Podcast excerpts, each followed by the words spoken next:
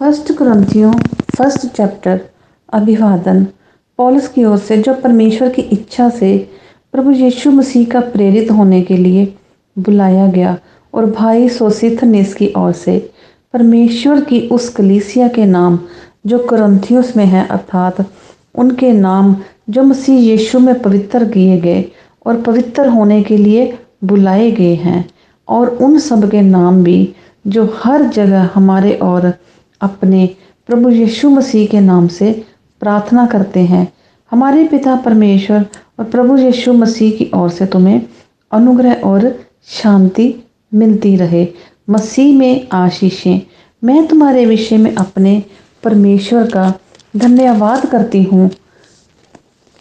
इसलिए कि परमेश्वर का ये अनुग्रह तुम पर मसीह यीशु में हुआ कि उसमें होकर तुम हर बात में अर्थात सारे वचन और सारे ज्ञान में धनी किए गए कि मसीह की गवाही तुम में पक्की निकले। यहाँ तक कि किसी वरदान में तुम्हें घटी नहीं और तुम हमारे प्रभु यीशु मसीह के प्रकट होने की बाट जोते रहते हो। वह तुम्हें अंत तक देर भी करेगा कि तुम हमारे प्रभु यीशु मसीह के दिन में निर्दोष ठहरो। परमेश्वर सच्चा है जिसने तुमको अपने पुत्र, हमारे प्रभु यीशु मसीह की संगति में बुलाया है, कलीसिया में फोट हे भाइयों, मैं तुमसे हमारे प्रभु यीशु मसीह के नाम से विनती करता हूँ कि तुम सब एक ही बात कहो और तुम में फूट ना हो, परंतु एक ही मन और एक ही मत होकर मिले रहो। क्योंकि हे मेरे भाइयों, खलोए के घराने के लोगों ने मुझे तुम्हारे विषय में बताया है कि तुम में झगड़े हो रहे हैं। मेरे कहने का अर्थ ये है कि तुम में से कोई तो अपने आप को पॉलिस का, कोई अपोलिस का, कोई कैफा का तो कोई मसीह का कहता है। क्या मसीह बट गया? क्या पॉलिस तुम्हारे लिए क्रूस पर चढ़ाया गया? या तुम्हें पॉलिस के नाम पर बत्तीसवां मिला? मैं परमेश्वर का धन्यवाद करता हूँ कि क्रिस्पुस और गयूस को छोड़ मैंने तुम में से किसी को भी बत्तीसवां नहीं दिया। कहीं ऐसा ना हो कि कोई कहे कि तुम्हें मेरे नाम पर बत्तीसवां मिला। और हाँ मैंने सिर्फ़ नास के घराने को भी बत्तीसवां दिया। इनको छोड़। मैं नहीं जानता कि मैंने और किसको बत्तीसवां दिया। क्योंकि मसीह ने मुझे बत्तीसवां देने को नहीं, वर्ण सुसमाचार सुनाने को भेजा है। और ये भी शब्दों के ज्ञान के अनुसार नहीं। ऐसा ना हो कि मसीह का क्रूस व्यर्थ ठहरे।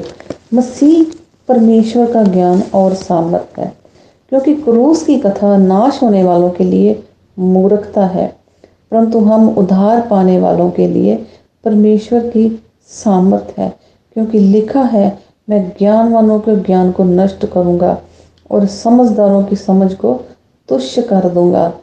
कहाँ रहा ज्ञानवान? कहाँ रहा शास्त्री? कहाँ रहा इस संसार का व्याधि? क्या परमेश्वर ने संसार के ज्ञान को मूर्खता नहीं ठहराया?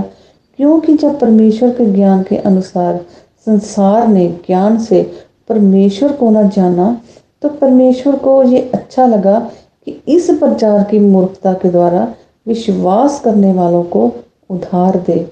यहूदी तो चिन्ह चाहते हैं और यूनानी ज्ञान की खोज में है, परंतु हम तो उस क्रूस पर चढ़ाए हुए मसीह का प्रचार करते हैं, जो यहूदियों के लिए ठोकर का कारण और अन्य जातियों के लिए मूर्खता है। परंतु जो बुलाए हुए हैं, क्या यहूदी, क्या यूनानी, उनके निकट मसीह परमेश्वर की सामर्थ और परमेश्वर का ज्ञान है? क्योंकि परमेश्वर की मूर्खता मनुष्यों के ज्ञान से ज्ञानवान है। और परमेश्वर की निर्बलता मनुष्यों के बल से बहुत बलवान है।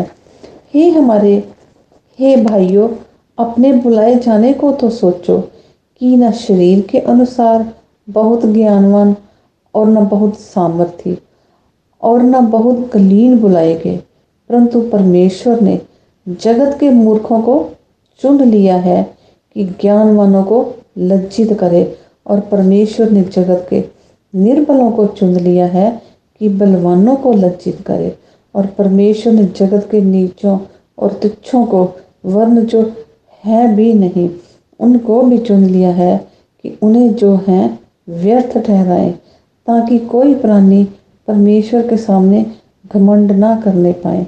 परंतु उसी की ओर से तुम मसीह यीशु में हो, जो परमेश्वर की ओर से हमारे लिए ज्ञान ठहरा, अर्थात धर्म और पवित्रता और छुटकारा, ताकि जैसा लिखा है, वैसा ही हो। जो घमंड करे, वह प्रभु में घमंड करे। पाक कलाम के पढ़े और सुने जाने पर खुदावन की बरकत हो। आमीन।